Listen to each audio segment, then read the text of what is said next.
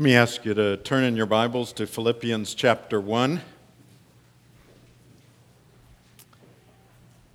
if you're visiting with us, uh, we are uh, actually taking kind of a week out of our normal pattern. We are uh, working through the Lord's Prayer, and we'll be to that next week.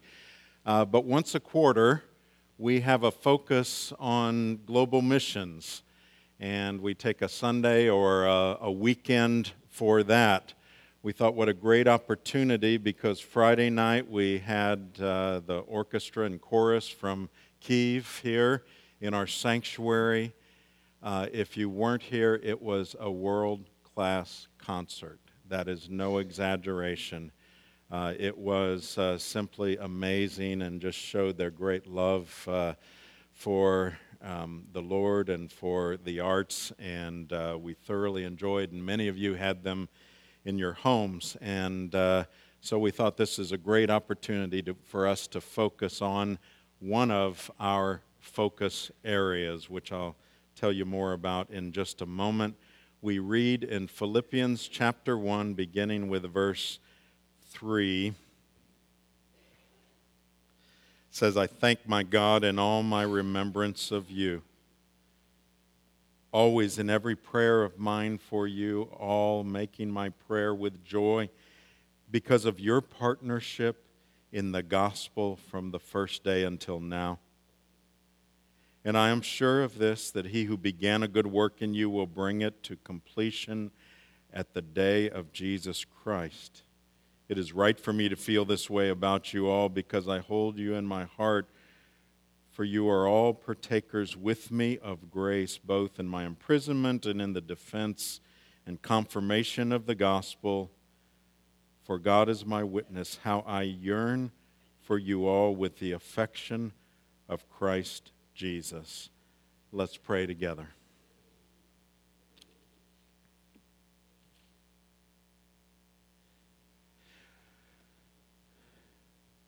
Lord, how we thank you that uh, indeed you are our God and you are the God of uh, all of those throughout this world who call on you through the name of the Lord Jesus. Thank you for that. And thank you, Lord, for in a particular way leading us to people in Ukraine and them to us, that we might truly be partners in the gospel. Will you bless our time as we consider that and as we uh, continue to pray for our dear friends there? And we pray this in Jesus' name. Amen. St. Andrews has always been a mission minded church. We have supported missionaries from various parts of the world. About nine years ago, we made the decision to, uh, of course, continue to be a mission minded church, but to have what we call focus areas. Our focus areas are Bulgaria, Haiti, England, and Ukraine. Now, each of them has a story why we ended up having that as a focus area. But the idea uh, was not that we would never support anyone from anywhere else, because we do, especially if they are sent out from our congregation.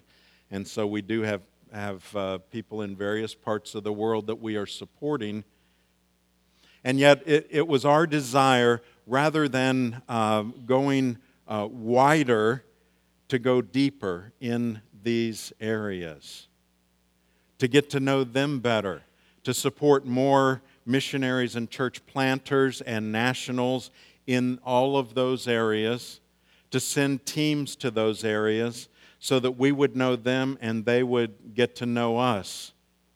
So that, yes, we could minister to them but also they would minister to us. Now, why Ukraine?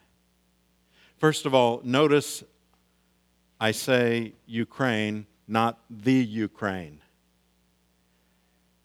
The reason for that is that uh, it was called the Ukraine when, when it was under the Soviet Union.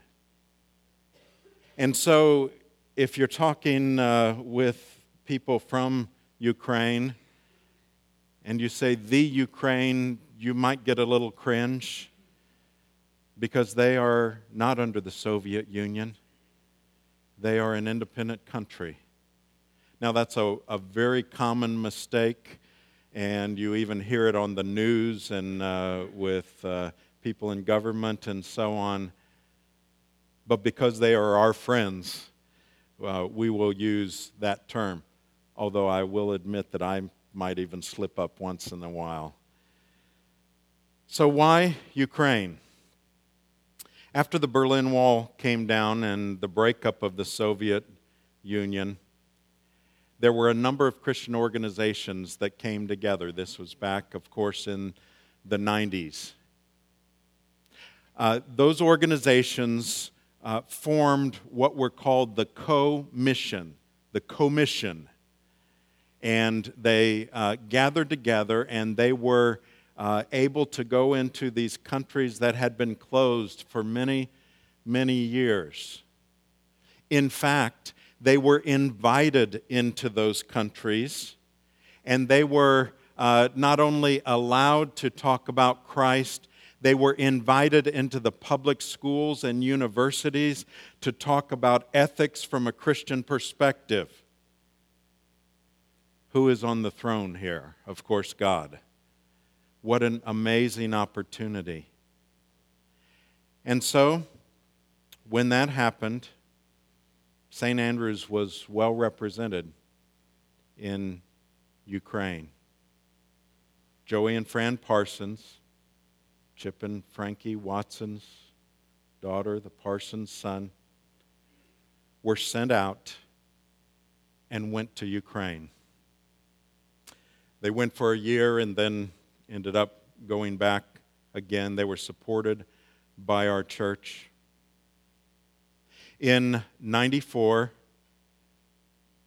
uh, a group of eight missionaries from our denomination went to Belgorod, Dnestrovsky. I can't say that last part very well, so I'm only going to say it once. So we're just going to say Belgorod, or BD, as we sometimes uh, say. They went there to present a morals and ethics program in the area schools. And in God's wonderful providence, a number of the interpreters that were atheists, but they were hired to interpret, came to Christ. You see, they, they kept interpreting and, and saying what uh, these Christians from America were saying and God used that to put it into their hearts. And a number of them came to Christ. That was the story all over the former Soviet Union. They began to have their own Bible study. One of them described it this way Our Bible studies were full of life.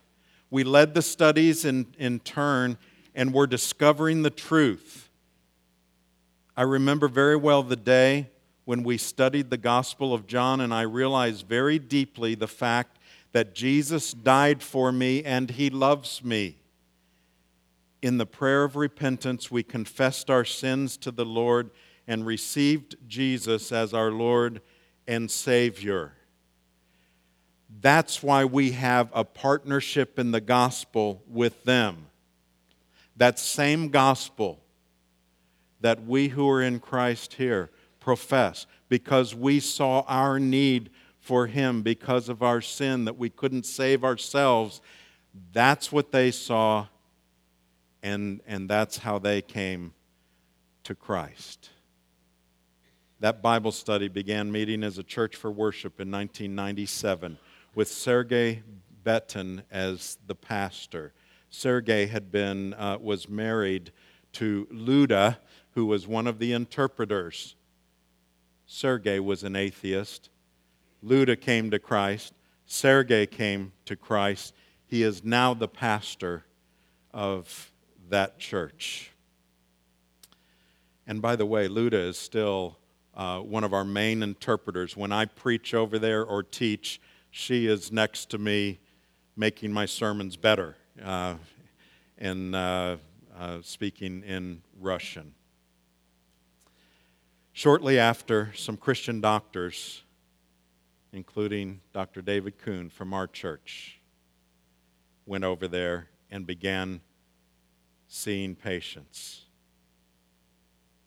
Since that time, he's been there 18 times, and Brenda 16 times as well. Now, folks, in terms of short term missions, that's a focus area, and that's going deeper. And that's why we have friends there. And that's why they consider us their friends as well. Eventually, after they, they began seeing patients, eventually uh, a building was purchased and they opened a clinic in 1998. Adam's going to tell you more about that. What's happened since it has become one of our focus areas?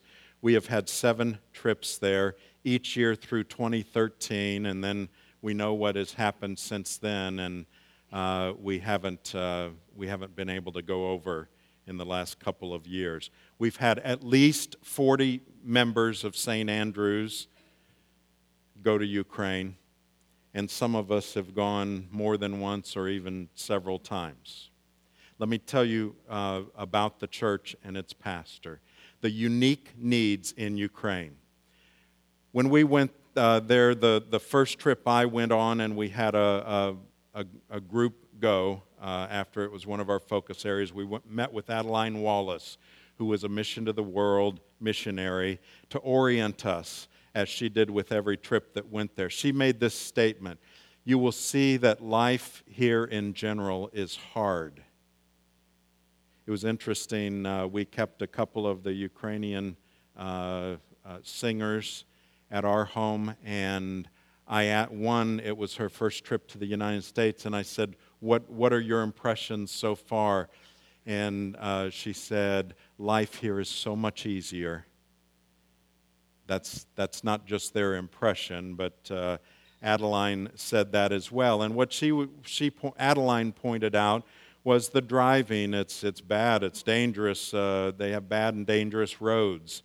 Um, housing, small, undependable utilities the economy, the money was not worth much, and that was way back then. Now it has really, as you can imagine, uh, tanked to the 16 grivna to a dollar, and their prices haven't gone down. And so uh, they are struggling in, in massive ways.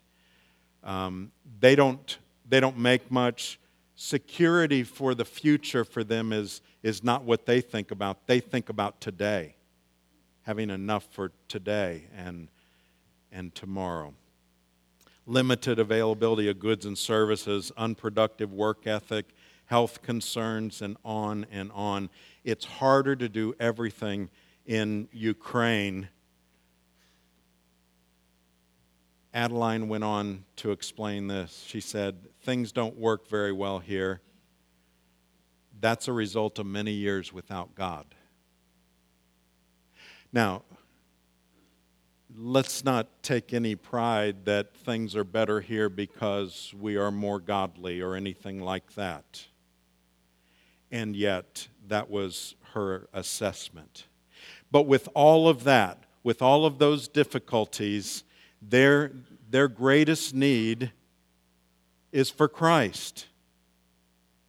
The Russian Orthodox Church is by and large just dead orthodoxy. Bible preaching, gospel believing churches are few and far between. I am convinced when Joey and Fran Parsons went to Belgorod in 94, God had a plan for St. Andrews to uh, be involved in, in the church, which at that time was only a dream. When Dr. Kuhn went uh, on his first trip and first saw patients, I am convinced that God wanted St. Andrews to be involved with Belgorod and with Ukraine. I saw a number of parallels uh, that I see every time I've been there, but certainly the first time these struck me between our churches. If you go to Belgorod, um, one of the things they will take you to is the fortress. You, you'll see that on our mission wall. We've all been there. Anybody that's been there has gone to see the fortress. They're very proud of it. It's, it's a, an ancient fortress that has been taken over by a number of different um, countries and so on through the years.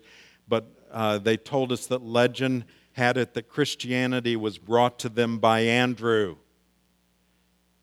I, I couldn't help but think St. Andrew's was still ministering in that area. We went to the church building, which the first time we went, it, was a shell, and we, we did work on it inside. And I looked out the window, and there was a railroad track with a train on it. I said, Well, we are all very parallel here. Presently, they are housing refugees from eastern Ukraine in their church and clinic building. Those are two different buildings. There is a section of land some 30 miles from where they are where the Russians are. We don't hear that on the news, but they know they, that they are there. And they are praying about how to minister to the people living in the church and the clinic. In our Vision 2017, we talk about building bridges to our community. Mark Rattray is going to tell you about a bridge that we've been able to build to the church and community in Belgorod.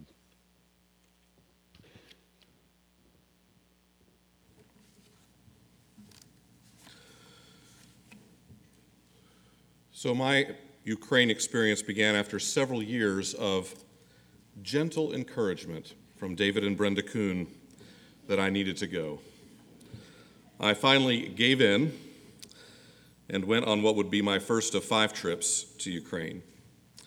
In addition to Dr. Kuhn's work in the clinic, that particular team was primarily a work team that helped in the construction of the church's sanctuary. Yes, believe it or not, I was on my hands and knees alongside people who actually knew what they were doing cutting boards and screwing them to the floor. Our project on that team was to complete the chancel area floor in the sanctuary. Little did I know that God would send me back multiple times to lead worship, sing, conduct choirs, and lead music camps from that very floor. To God alone be the glory. On that first visit, I ran into something that was unexpected. I anticipated seeing poverty and rundown conditions due to the after effects and the years of communist rule under the Soviet Union. That was not a surprise to me. The people were the surprise. Dear saints, that I immediately found myself falling in love with. People who, when I was growing up, were once part of what America called the evil empire, our enemies.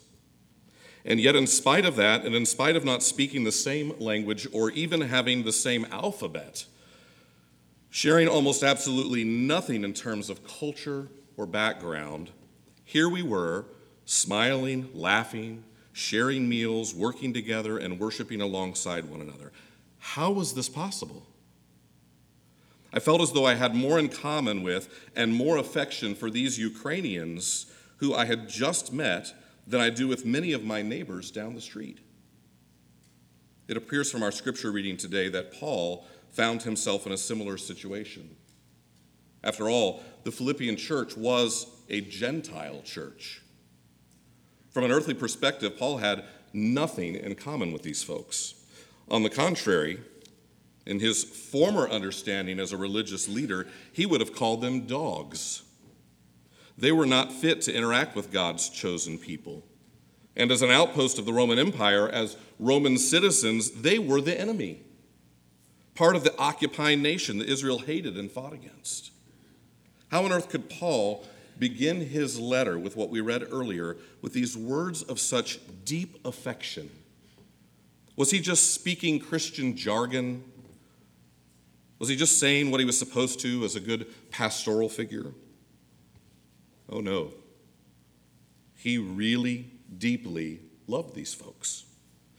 Paul explains the phenomenon It is right for me to feel this way about you all, because I hold you in my heart. For you are all partakers with me of grace, both in my imprisonment and in the defense and confirmation of the gospel. For God is my witness, how I yearn for you all with the affection of Christ Jesus. Paul loved them because despite all the hostilities, cultural and national differences they had in common, even as Dale has already pointed out, the one thing that really mattered Jesus Christ. Brothers and sisters, we must be very careful, especially in these politically charged days ahead of us, not to forget where our true citizenship lies. For if you belong to Christ, you are first and foremost a citizen of the kingdom of God. And this kingdom is not some pie in the sky reality that we will experience in heaven one day. No, this kingdom is alive and well and extends to the farthest reaches of the globe.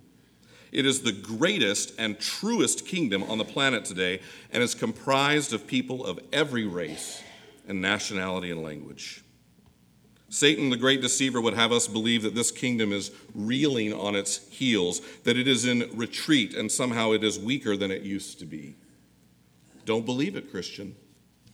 Stop looking at your circumstances and lift your eyes to the hills, for our help is not to be found in the kingdoms of this world. Our help comes from the Lord who made heaven and earth. John testifies that the kingdom of the world will become, we could say is becoming, the kingdom of our Lord and of his Christ, and he shall reign forever and ever. This truth the victory of the gospel of Jesus Christ in the hearts of men and women around the globe is the only possible explanation for 10 Americans from South Carolina weeping on the final day of a missions journey to Ukraine at the thought of leaving loved ones after only having met them eight days earlier. The bond of the Spirit of Christ is the only possible explanation for stomachs turning in knots upon hearing of Russia's invasion of a country where our dear friends live. The covenant of grace that bonds us together as one in Christ is the only possible explanation that at the mere mention of names like Victor, Sveta, Vanya, Sergei, Anya, Vlad, Luda, Vitali, Katya, Nadia, that our hearts are warmed and filled. The church transcends culture, language, skin color, nationality, borders, and political ideology. This is the supernatural work of the gospel. We are one in Christ, and so our hearts are knit together in that common bond. Even while I was there on that first trip, I began to think about how I could return to serve the church in Ukraine in some way, to minister to these new people that I loved. What could I do? How could I use my talents and skills to help these new loved ones in another part of the world? After all, there were these barriers of language and culture. How could I partner with them in the gospel? I felt helpless as one who couldn't speak or understand them. As I reflected upon the Ukrainian people, it occurred to me that even though they had nothing in monetary terms, even though their economic and political systems had completely crumbled, they were immensely rich in culture and knowledge. Bright, thoughtful people who knew great literature, music, art, and the sciences. A people whose outward circumstances did not match at all their inside intellect and affections. The Lord began to open my mind to the thought of using music as a means of ministry and outreach in Ukraine.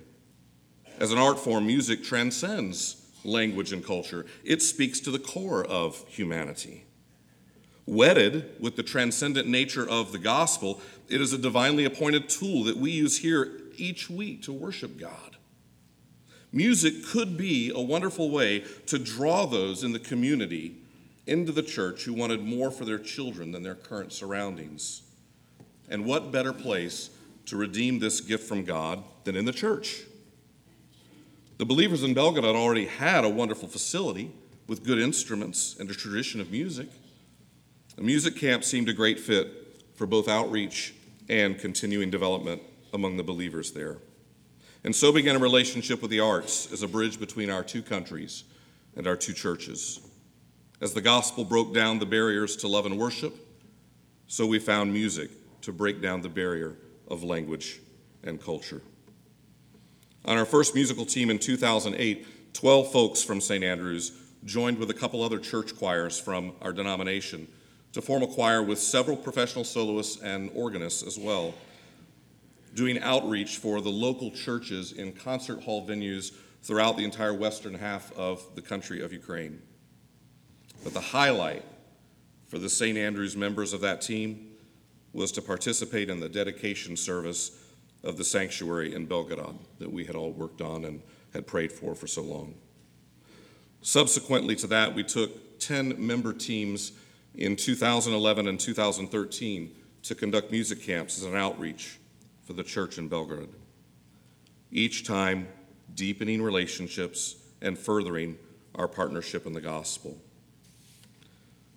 Stemming from these relationships that had formed, we had the privilege of having an intern in the worship and arts ministry come here from that church. Vanya Pushkarevsky, a young man that made his way into the hearts of a number of you after spending two summers here with us. This musical bridge has had several other pilings holding it up through the years, from providing funds for organs and sanctuaries in Ukraine to donating St. Andrew's choir robes that we no longer needed to the choir in Belgorod, to our organ having a sister organ in the church in Odessa, Ukraine, and to hosting the Ukrainian Nationals of Music Mission Kiev now twice in our artist series.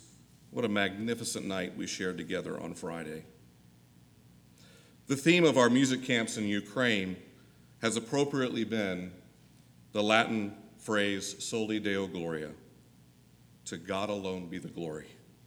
For how else could these miraculous relationships be formed and sustained through the years? So, where do we go from here? What does the musical bridge between St. Andrews and the Evangelical Presbyterian Church of Belgorod look like? I have no idea. But what I do know, according to the letter to the Philippians, is that this partnership in the gospel from the first day until now isn't finished. That he, our Lord Jesus Christ, who began a good work both in the believers in Ukraine and here in Irmo, will bring it to completion at the day of Jesus Christ.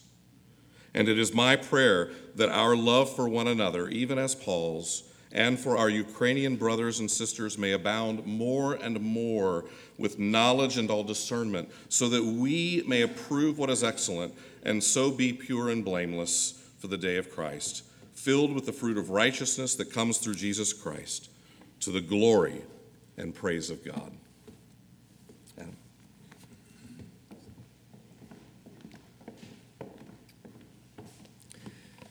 It occurred to me as I was sitting over there, that there is every opportunity that in the next few minutes, all I do is repeat what was just said. Um, that's sort of an intimidating thing. I didn't anticipate that when we were discussing doing this. Um, and so I've simply gone from two and a half pages of a script that I was planning to present to you to a page with a few notes on it. Um, so bear with me. This could be fun.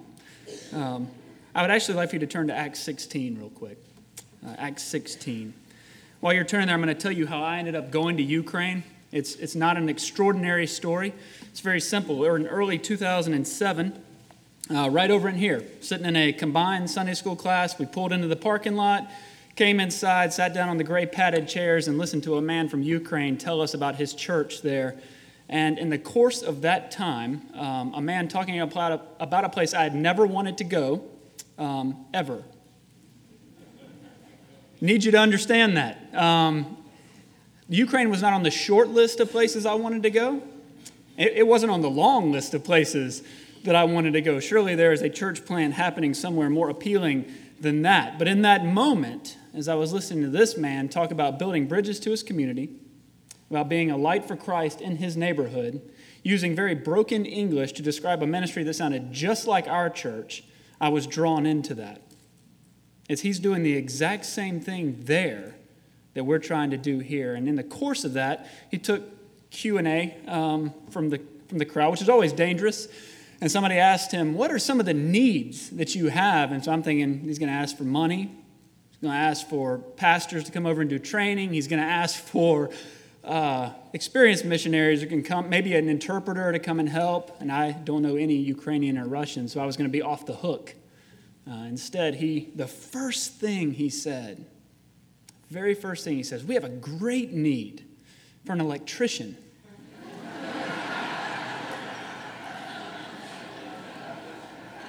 I'm like, you got to be kidding me.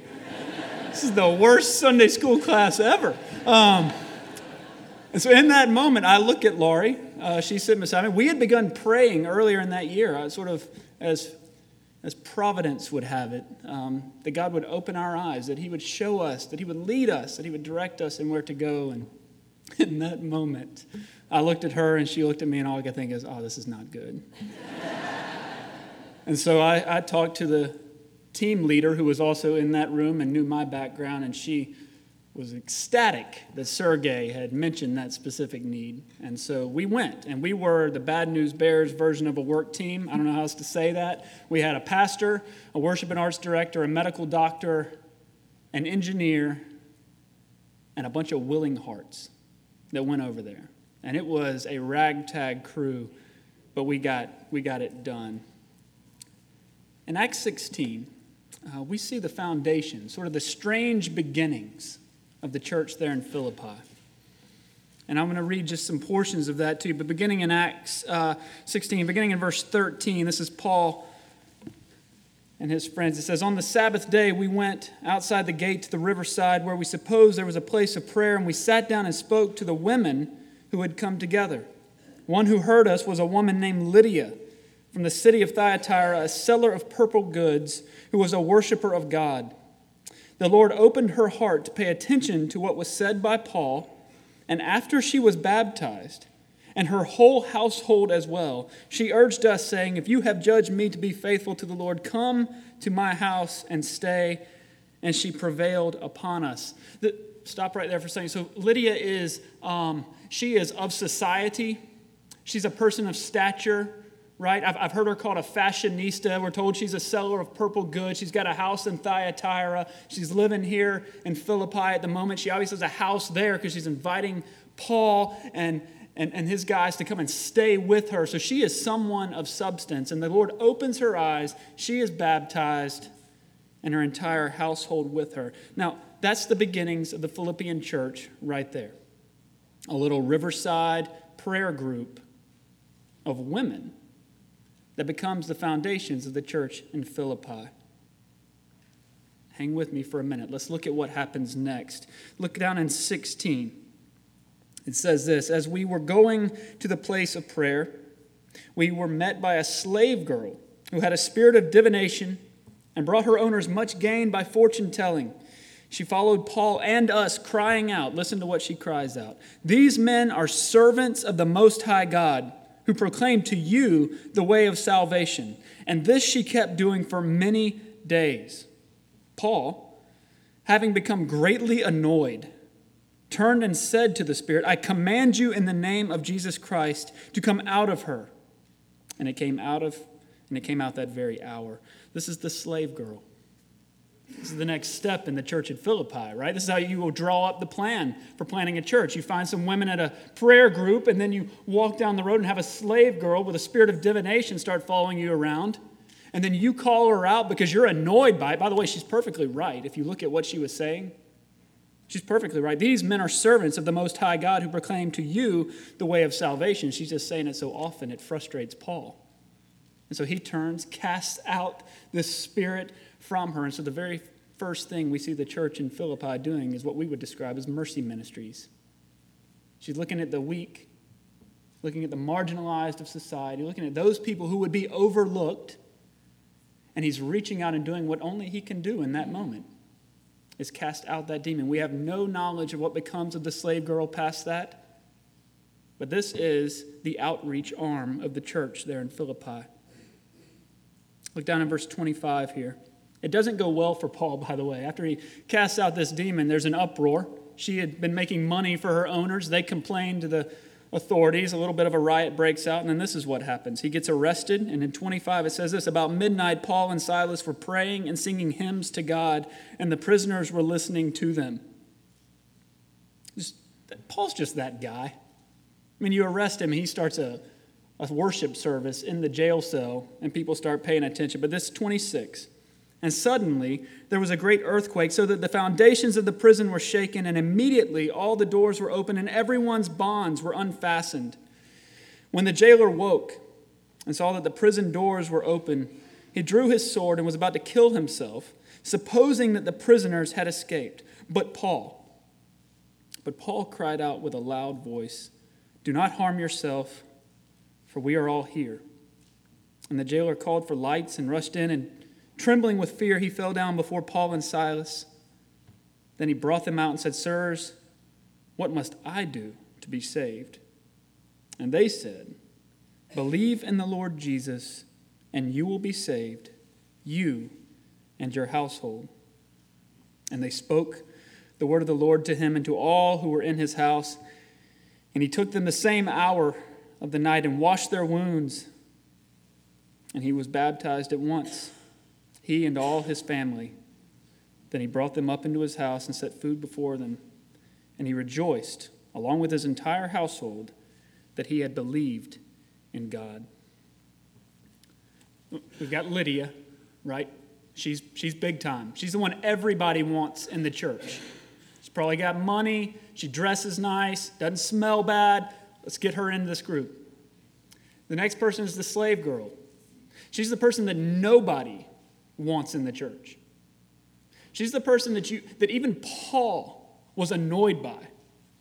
Like Paul, not your buddy Paul, the apostle Paul, annoyed by this lady to the point that he turns around, casts out the spirit. The next person we see is this working class man, the jailer. And we see in each of these cases um, the Spirit moving in a very, very powerful way.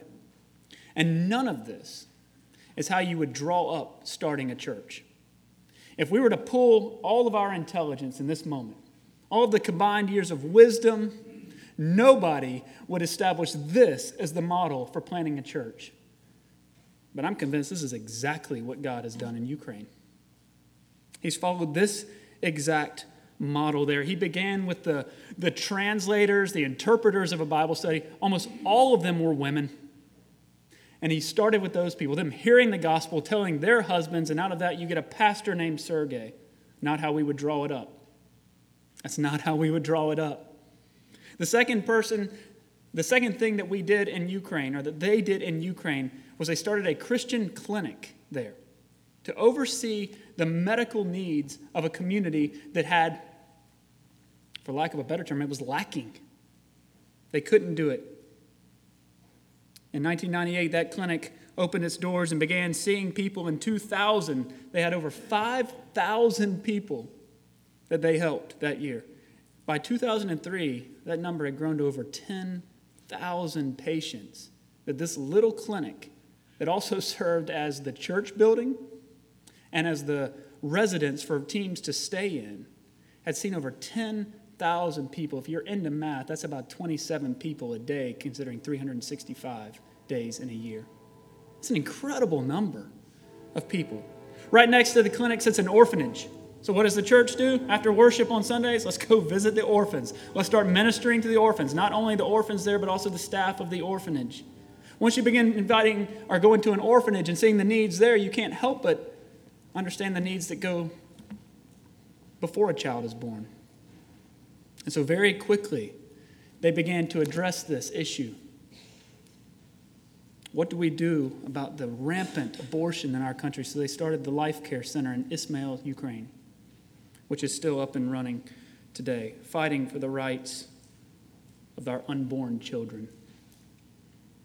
You see, nobody is off limits when it comes to the gospel. Like, nobody, nobody in your world right now is off limits because of the gospel. God can use you in those places. Diversity of people produces a diversity of ministry opportunities. And that's what we've seen in Ukraine over the last 21 years. Look back at Philippians 1 again.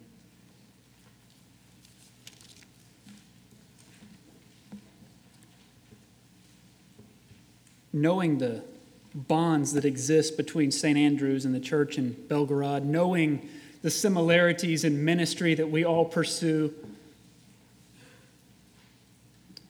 Listen to what Paul says. I thank my God in all my remembrance of you, always in every prayer of mine for you all, making my prayer with joy because of your partnership in the gospel from the first day until now. And I am sure of this that he who began a good work in you will bring it to completion at the day of Christ Jesus. It is right for me to feel this way about you all, because I hold you in my heart, for you are all partakers with me of grace, both in my imprisonment and in the defense and confirmation of the gospel. For God is my witness how I yearn for you all with the affection of Christ Jesus. Back in the first century, this is how God planted a church in Philippi. Unorthodox, not by design, no book laying it out on how to do it. In the early 80s here in Columbia, South Carolina, he decided to do that with a group of people at St. Andrews. In the 90s, he did it with a group of people in Ukraine. The common denominator in all these things is the gospel and hearts willing to be obedient to the gospel call. All the nuts and bolts work themselves out in a variety of ways. In the end, he's going to look at you and ask you to go. Maybe across the street, maybe across the country. You might just find yourself in Ukraine. Let's pray together. Heavenly Father, there's no denying that what you do here is extraordinary. I pray that you would open our eyes to see that. Help us not to be complacent in our own walks, Lord. Help us to be obedient to your will every day, every moment. God, help us to be a people who pay attention, who see what's happening, and are willing to follow your lead. God, I pray that you would do that. We do ask your blessing on our partners in Ukraine this morning as they have been together for worship. God, would you renew their spirits? Would you remind them that they have people who love and care for them, that are praying for them, who want to come back and see them? Lord, I pray that you would do that. In Jesus' name, amen.